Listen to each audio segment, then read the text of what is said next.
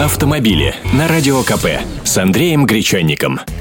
Здравствуйте. Скоро депутаты официально поставят точку в ответе на вопрос, роскошь ли машина или средство передвижения. В Госдуму внесен законопроект о повышении транспортного налога на роскошные автомобили ценой свыше 5 миллионов рублей. Тот самый законопроект, что недавно был одобрен комиссией правительства по законопроектной деятельности.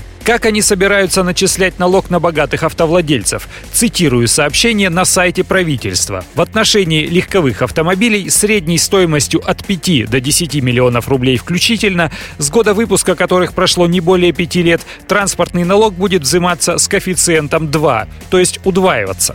В отношении легковых автомобилей средней стоимостью от 10 до 15 миллионов рублей включительно, с года выпуска которых прошло не более 10 лет, а также в отношении легковых автомобилей средней стоимостью свыше 15 миллионов рублей, с года выпуска которых прошло не более 20 лет, транспортный налог будет взиматься с коэффициентом 3. Темный лес, согласитесь, потому что рыночная стоимость столь дорогих автомобилей – дело весьма и весьма относительное. На что ориентироваться? На то, сколько просят в объявлениях о продаже, так ведь просят одно, а получают другое. Законодатели приняли такое решение. Среднюю стоимость будет определять Минпромторг России. В своих расчетах он будет опираться на статистические данные таможни и документов о сделках купли-продажи. А для наглядности информацию о средней стоимости таких автомобилей собираются размещать на официальном сайте министерства. Что-то мне подсказывает, что Майбахи и Роллс-Ройсы на бумаге вдруг окажутся не такими и дорогими другими.